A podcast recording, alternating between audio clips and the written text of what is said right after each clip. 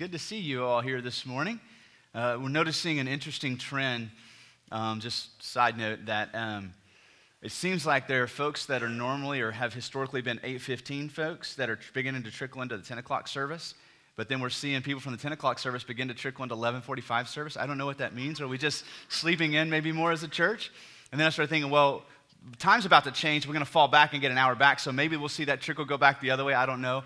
Uh, but always always so thankful for those of you who get up early, um, whether that's uh, easy for you or not. You being here in this service um, allows for more room in the other services, um, though the 10 o'clock service is really close to being out of room, um, which is a, a, great thing, you know, a great problem to have, if you will. And so, so just want to say thank you for those of you who, who make it a point to get up early and come to this service. Who knows, maybe it's the Cowboys today and that's why you're here. But either way, I'm glad you're here. Um, just a quick announcement. We, um, let me go ahead and tell you, we'll be in Luke 10 this morning if you want to go ahead and turn there. So just a heads up so you can be flipping there as you turn there. Um, a quick announcement we have a, Connect class coming up. Uh, in a couple weeks. So, Connect class is how we um, do membership here as a church. We um, sit down with you. One of our elders will go through um, what we believe and how the church is set up and structured, how things work, where we're going, all those kinds of things, and answer any questions you have about the church before you make a decision uh, to join as a member. And so, um, that's coming up on October 15th during the 1145 service, so the last service of the day. Um, during the 1145 service, there'll be a light lunch provided. Um, there's no obligation to join the church if you come to this. We really want to just get all the information out there in front of you so that you can pray and discern about whether or not God is calling you to join Solid Rock as a member. And so that is two weeks away. The way that you could let us know you want to be a part of that, if you grab the community card in front of you, this is how you get more involved in the community of the church. Um, on the top center, it says, I'd like more info. Just circle membership and then put your name, phone number, email address on there. We'll add you to that list so we'll have enough material printed out, but we'll also send you reminders in case there are last minute changes or those sorts of things. So if that's you, love for you to fill that out. Drop this in one of the brown boxes on your way out, and we'll add you to the list. All right, so we are continuing with uh, the Desires of the Heart sermon series. If you haven't been here, this is a sermon series where we are going through the Bible, uh, looking at different idols uh, that we worship um, as God's creatures, things other than Him that we worship. And so I want to start with just a reminder that you and I were created to worship. That's what we were created to do. Uh, Genesis 1 puts it this way that you and I were created to bear His image, which is another way of saying reflect the glory of God here on earth. That's what you and I were created to do, to worship Him. And this morning, what I would you know, want to start with is this that the idea of worship is really rooted in satisfaction. Satisfaction. That's not typically a word we associate with worship. Like we associate singing and those kinds of things with worship. But satisfaction, I would propose, is, is really the root um, of the idea of worship. And here's what I, I mean by that that our souls are only fully satisfied, satisfied, fully satisfied, not temporarily satisfied, fully satisfied when we are looking to God for what He has done and who He is and what He says about us. So when we do that, um, what happens is He satisfies our every need, our every longing, our need for joy, our need for security, our need for purpose. He fills up those voids in our life when we're looking to Him as that source of satisfaction. You might think of it this way satisfaction um, is, the, is the idea of being content or happy or pleased when we are finding our pleasures in God alone rather than in the things of this world, even good things, what happens is our souls are satisfied and we are content. It's the, I would say, the essence of what it means to worship God. And nobody's even sang a song yet, right? John Piper says it this way God is most glorified in you when you are most satisfied in Him. You want to bring glory to God in your life? Then be satisfied in Him. And that, that causes us or allows us to reflect His glory here on earth. So, with that in mind, we're going to talk this morning about the idols of performance, performance driven idols. Okay? Performance driven idols. Now, um, one of the temptations when we think about performance driven idols is to, to automatically begin thinking about people besides ourselves, right? People who we know who are performance driven, that person at work, that, that person who's in uh, management at work, or maybe like a, an athlete or a public icon, somebody who you know has just, you know, sacrificed everything to achieve greatness and popularity and accolades, and right. And so we think about those people most often, and, and, and, and usually we think of ourselves last, if at all, when it comes to performance driven idolatry. And so I want to propose to you this this morning that there are a lot of forms of purpose driven idolatry. Let me just give you some examples, okay? So here's, here's a version or a, or a type of performance driven idol seeking your validation or satisfaction in the applause of men. Seeking your validation or your satisfaction. In other words, you're not satisfied unless people are recognizing you and applauding you. That's a version of performance driven idolatry. There's a, there's a spin-off of that that sometimes is really hard to diagnose because it's, it's finding your validation or satisfaction in your own applause, applauding yourself. Right? When they won't give me the applause, then I'll become my greatest fan and I'll applaud myself. Seeking your validation or satisfaction in accomplishing tasks. Seeking your validation or satisfaction in finding success in your career seeking your validation or satisfaction in achieving accolades, seeking your validation or satisfaction in the performance of others. these are all versions of performance driven idolatry. And I wouldn't say that this is an exhaustive list, but just a way for us to begin thinking about performance driven idolatry that you and I might start by looking at ourselves. Well, we're going to go to Luke chapter 10 this morning and, and look at a performance driven idol. And, and as we do so, just, just a quick reminder of the difficulties of diagnosing performance driven idols. To begin with, there's, there's lots of forms of it, different versions, right? So as I walk through that list, hopefully at some point you went, oh, well, that could be me. I didn't think about that could be me, right? So that makes it difficult often to diagnose it. Second to that is that we all have tasks to do. We all have work to perform, right? I mean, we have jobs, we have households to manage, we have things to do to perform. Uh, in addition to that, it's noble and good and right to work hard, isn't it? Right? To be on time, to work hard, not to cut corners, not to cheat, but to be honest, to right to be a good employee is a noble and right and Christ-like thing. And so it makes it incredibly difficult to diagnose idols when, when most of us can justify it by, I'm just just working hard. I'm just doing what God has asked me to do in my job and, and not even realize that potentially there's an idol driving that work ethic, the reason why you show up early, the reason why you stay late, the reason why you go over and above. We're going to look at the story of Mary and Martha inviting Jesus into their home, starting in verse 38. Now, as they went on their way, Jesus entered a village.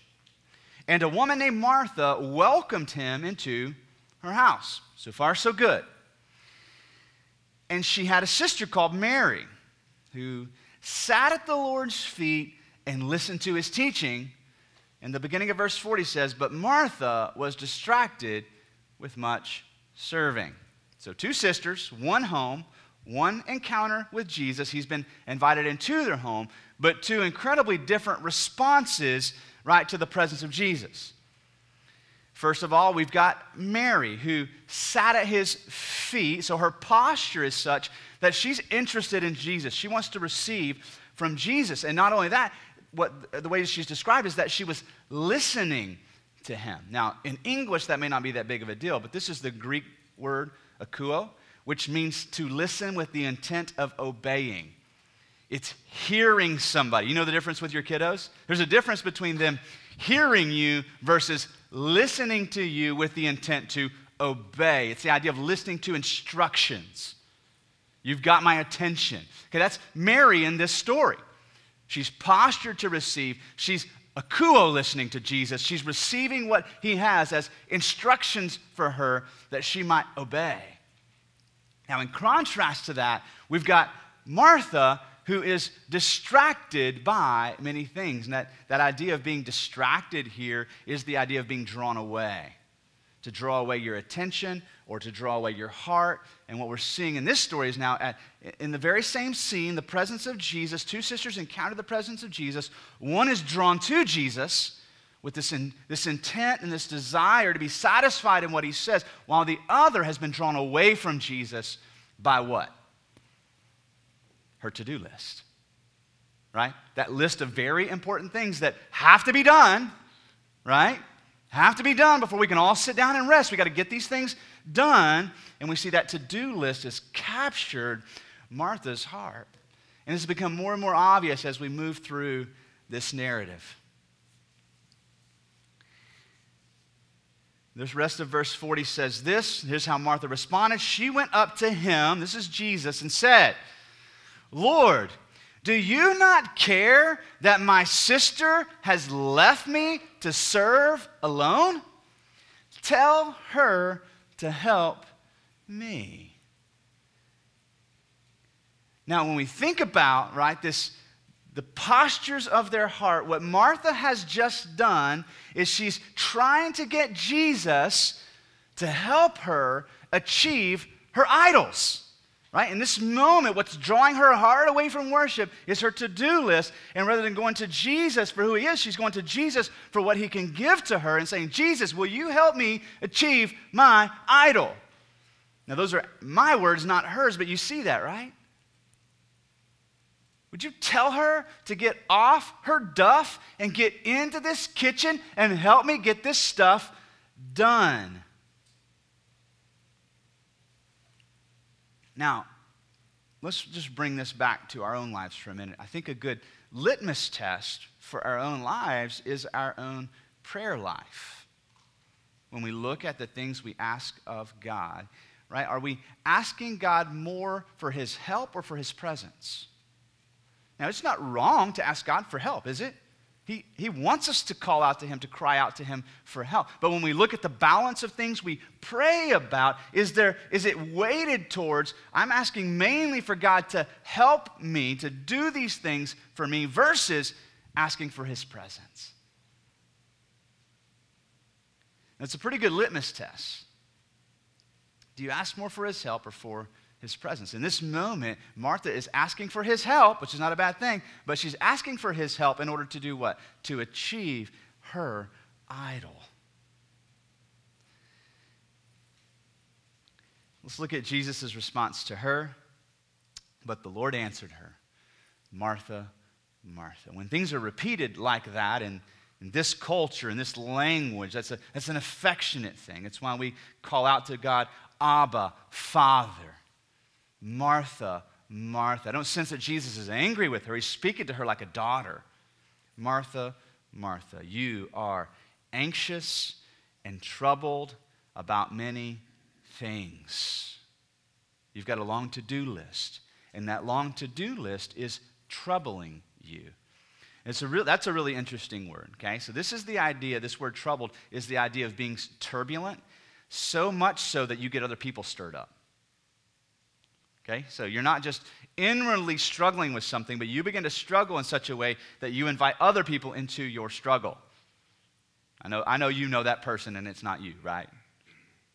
The drama, right? This, they're just such in, just in such turbulence and turmoil that they're not satisfied and happy unless everybody else is stirred up and in turbulence. That's the word Jesus uses to describe her heart.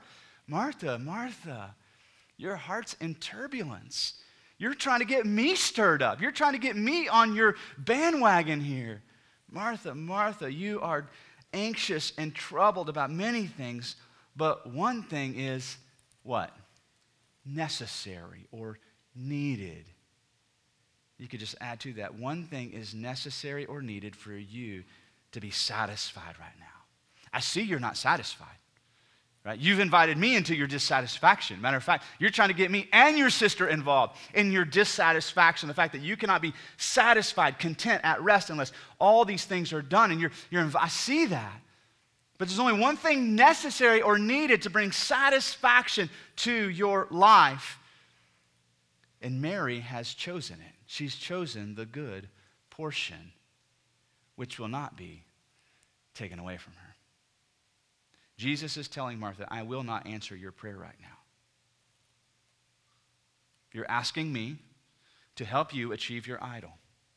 Right now, you're more concerned about the things that you need to do rather than sitting in my presence. And now you're asking me to get your sister involved in your idolatry. I will not do that. She has chosen the better portion, the thing that actually satisfies. And I will not answer this prayer. Now, Martha's version of performance driven idolatry seems to be, from our observations, a to do list. Okay? A to do list. Now, you may know that person, you may be that person. Okay? So here's the difficulty most of us have some version of a to do list, right? Either it's, it's in handwritten, or it's your dayminder, or you've got an app for that. I use uh, the Handle app. That's the one we use here at the church for tasks. What's fun about the Handle app um, I feel like I'm kind of promoting this app, but I will anyway. It's fun because you put your to do list together, and when you check something off, it throws a party. The phone vibrates, it goes, and then confetti and balloons go up in the air on your screen. I'm like, yes, I'm excited. I got something done today. And I love to stop at the end of the day and just throw little parties for everything I got done today. And so, we're, what we're not talking about is that it's sinful to have a to do list. What we're talking about is when you begin to worship your to do list. Well, I don't worship and sing songs to my to do list. That's not how we define worship, is it? What we're talking about is not being content or satisfied until your to do list is done. If, that's, if, if your satisfaction is contingent on your to do list, your to do list has become an idol. Now, this just happens to be her version of performance driven idolatry. So let's walk through these different versions we've talked about this morning. And let me just like encourage you to ask some really important questions. Why is this important? Well, here's why it's important. I mean, just from this one example, we see two results, two significant results um, by per- pursuing idolatry and performance. First of all, we miss out on what Jesus has for us, right? She missed out on what Jesus had for her. But then, second to that, and maybe even more importantly, is that we see that our idols begin to drive a wedge between us and Jesus and us and others. She's frustrated with her sister, no doubt. And it almost sounds like she's frustrated with Jesus for letting her sister get away with it. You see how that idol is driving a wedge between her and her sister, and even her and Jesus? We miss out on what Jesus has for us. We become consumed and weighted down with worries. We allow tasks to trump relationships and drive wedges between us and the people we love. Listen to this one. We choose distractions of tasks over depth in relationships when we engage in performance driven idolatry. We play into the hands of our enemy who seeks to steal from us, to destroy us, and to kill us. This is, this is the enemy's plan here in this story is to kill Martha's relationship with Jesus and Martha's relationship with her sister. So let's talk about these different idols. Let's talk about seeking our validation in the applause of men. Here's some questions you might ask yourself. Do you find yourself in the middle of a task thinking about how so and so will feel about your accomplishment of that task? Such that it's driving you to work harder, make sure you get it right. I just can't wait for so and so to see what I've done. Do you find yourself accomplishing tasks and then finding subtle ways to make sure that people notice? It, it's, newsflash, it's not really that subtle. I know it feels subtle, right?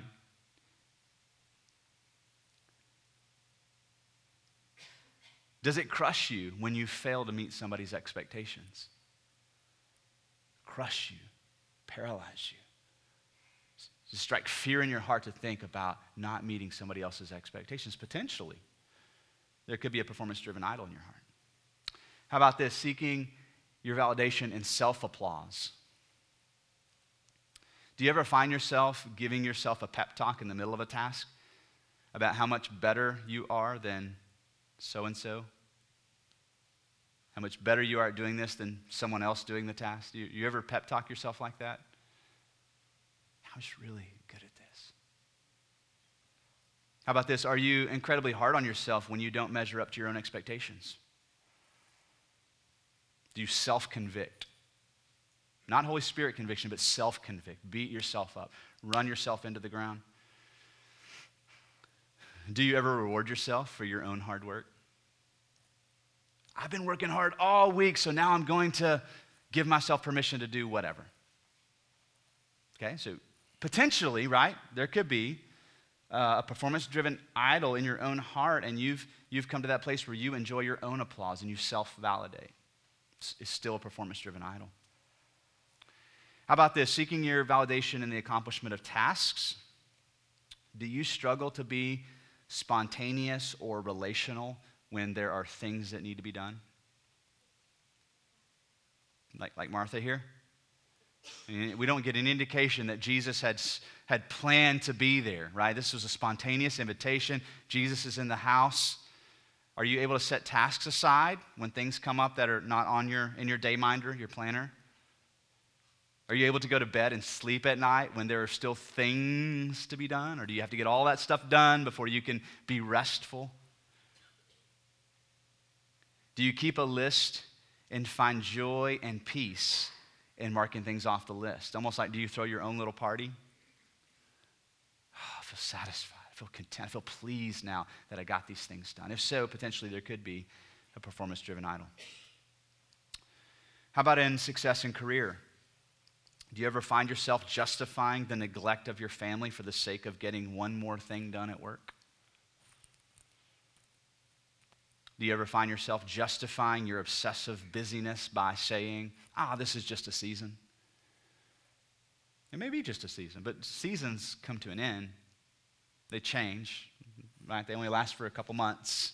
Maybe it is a season, but whenever that season turns into a year, which turns into a lifestyle, right? Potentially, there's a performance driven idol driving you to work so hard, to be there early, to stay late, to get things done. How about this accolades?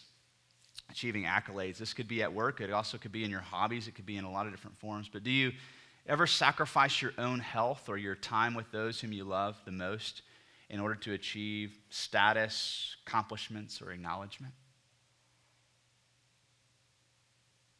Think about that. Do you self validate by reminding yourself what you have accomplished and how so and so couldn't have done it as good or as fast as you. And you know, sometimes our performance driven idols, like we, we know it's happening and we just keep it in our own head. We just self validate. We plot ourselves, we pat ourselves on the back, we reward ourselves for our performance. This, this next one is, is potentially going to land closer to home. Um, seeking our validation in the performance of others So what oftentimes happens for us as adults is that we get to a certain place in our life and we realize, oh, I've kind of hit the ceiling on what I can accomplish. And so we give up trying to self achieve. So then potentially what could happen is we take those, that idolatry and we point it towards somebody else. Okay? Um, it could be a famous person, it could be a sports athlete, something like that, but most often it's people closer to us, like our spouse or our children. Right? Seeking your validation and satisfaction in the performance of your children is idolatry? Here's some questions. When your children fail, and they will fail, they do fail, when they fail, do you grieve for them and fight to remind them of who they are? Or do you grieve for yourself and get angry with them and fight against them? Right? Do you grieve for your children and fight against this, this sense of performance drivenness in their own lives and remind them that they're loved and remind them that they're yours and remind them of who they are? And so, do you grieve for them and fight against false identity? Or do you grieve for yourself and fight against them? I think this probably shows up most often in discipline, um, but it can show up in a lot of ways. Do you do you make your children's disobedience and or failures about you? In other words, do you say things like, "Do you realize how you made me feel?"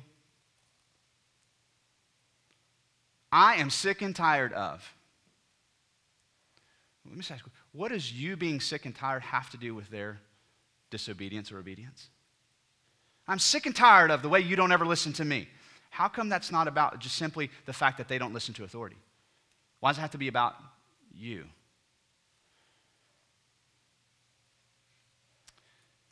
When we address our children's disobedience, it should be about them. I'm not saying don't discipline your children. Make sure it's about them and not about you and how they made you feel. Okay? It's good for our children to know that their decisions impact others. That's fine. But if every act of discipline is about how they hurt you, how they betrayed you, how they made you feel, now all of a sudden their disobedience is more about you and their inability to perform to your standard now, right, is, is being weighed on them, and, and that is a performance driven idol, and they feel the burden of that. That crushes children. Your children can never make you happy, okay? Now, remember when you were a child. You may have had great parents, or you may have had horrible parents, or somewhere in between, but ultimately, at the end of the day, you could not make your parents happy. Some of you wore yourselves out trying to do it, and others of you realized this early on and just gave up and went the other way. Doesn't matter. If you're the if you're the prodigal son who ran or the obedient son who stayed, in the end, you can't earn your parents' favor. You can't. They have to give that to you as a gift. Right? That's a reflection of God's relationship with us. You could not make your parents happy. Why in the world do you put the burden and pressure on your own children to try to satisfy you and make you happy? They can't do it. They can't. Now, I'm just going to encourage you, especially in your parenting, if you're, if you're talking about your children, about their disobedience, let's, let's first and foremost make it about them and the relationship with God. Right? Not about us, about them and, and God. Now, these are just a few examples of the way performance driven idolatry can play out in our lives. And we look at Martha's example here, and I think on some level we can, probably most of us, connect or relate, right? to some version of what Martha's struggling with here. But let's keep in mind here's the thing that the results are the same. The results are the same. We miss out on what Jesus has for us, and we allow our idols to become a wedge between our relationships with one another and our relationship with Him. The results are the same. Whether it's between you and your children, you and a sibling, you and your parents, you and a coworker, right? Your relationship with God, right? It, it gets disrupted when we put anything between us and Him. Now, I'm going to offer something else to you this morning, just a little tidbit of help. Um, one of the things that God does, and we saw this last week, He tests us to, to refine the idols out of our lives. And one of the ways that God tests us is He puts something between you and your idol. And it's a good way of knowing that you found an idol in your life when God puts something between you and your idol. You can't get it or achieve it, and all of a sudden you're angry, you're discontent, and you're dissatisfied. God just puts one little thing in the way. And all of a sudden, our prayer life becomes what? God, would you move that? Would you get my sister off her tail? Would you get that out of my way? And you find that that's the theme of your prayer, and that's the heart attitude of your prayer. What you're doing is you're doing Martha did, and you're saying, Jesus, would you help me achieve my idol? To which Jesus will respond every time with love and patience and grace, no. I will not help you worship something else. I won't. You want to guarantee a no from God in your, on one of your prayers, ask God to help you achieve an idol, and He'll say no every time. In love and patience, Martha, Martha, right? No, I won't help you achieve that. I won't. I want to end with just a, a quick example from uh, New Testament figures of somebody who was driven by performance. I think the Apostle Paul would be a great example. He actually admits it in Philippians 3. Philippians 3, the first six verses, Paul talks about his accolades, how he was a Hebrew among Hebrews, he was a Pharisee, he was, he was a legalist, he was circumcised on the right day, he comes from the right family. He mentions all of his accolades and accomplishments and the thing that, things that used to drive him. And then verse 7 and 8, he begins to shift and say, What? Whatever used to be a gain in my life, I now consider a loss Whatever used to drive me in my life, that, that used to, to validate myself with, whatever used to bring satisfaction to my life, I actually now consider those things as loss compared to what? Knowing Jesus. And he goes on to call those things in his life rubbish or dung or poopy. Think about that. He's not even talking about the list of mistakes he's made, he's talking about all the good things he's accomplished. And he calls these things feces, dung, rubbish, trash. Think about that. All these idols that used to bring me temporary joy and satisfaction and validation, I actually consider them now as loss. I've let go of those things because of why? Because I found something better in Jesus. And then he'll go on to explain here's what I found in Jesus a righteousness that doesn't come by my own work, by my own accomplishments, but a righteousness that you can only get by faith. And then he encourages us in our life pursuits.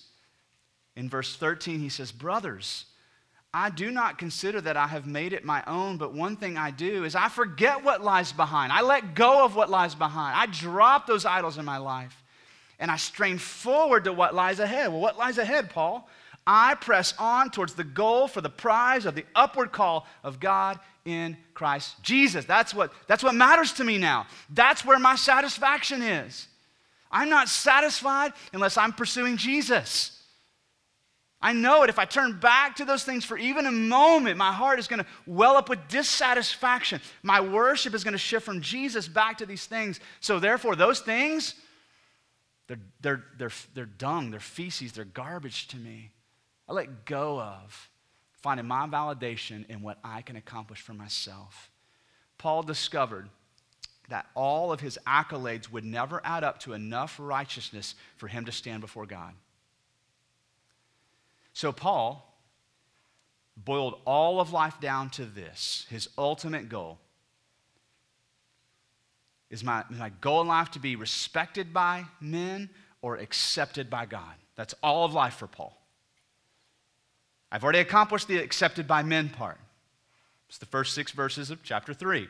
That stuff is junk to me now.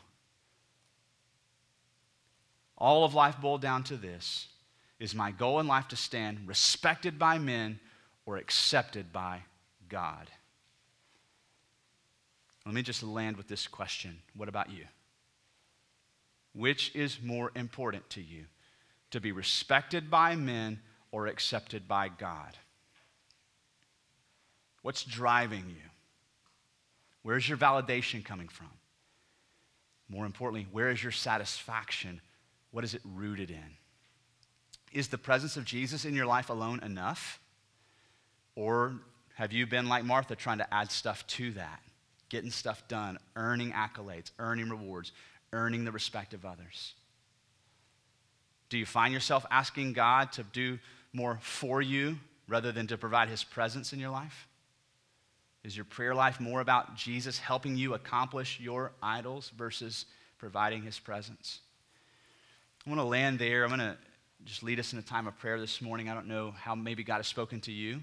Um, there's some different ways you can respond this morning. You could stay seated and just maybe just keep journaling some things down that you want to write down. God's speaking to you this morning. You may want to stand and sing and express um, your heart to God through song. You can do that. You may want to grab a prayer partner and have somebody just pray with you and listen to you, and, and, and that's completely um, appropriate in this time to move around the room. We'll have prayer partners at the front and back.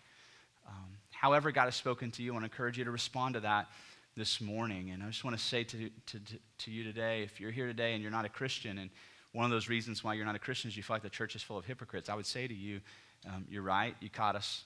Um, that's why we sing about Jesus dying for hypocrites and loving them, because we need it. We need his mercy and grace. And so we want to invite you to become like us, um, someone saved by Jesus, someone who can't be good on their own strength.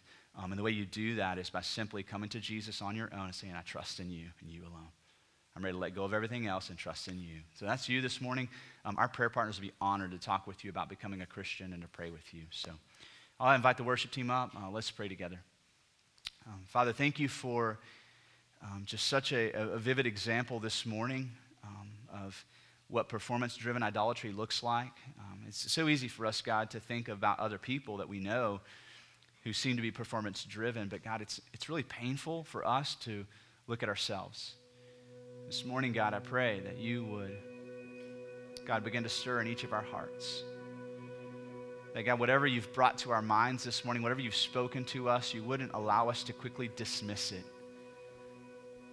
but rather than, God, you would, you would call us into a wrestling this morning.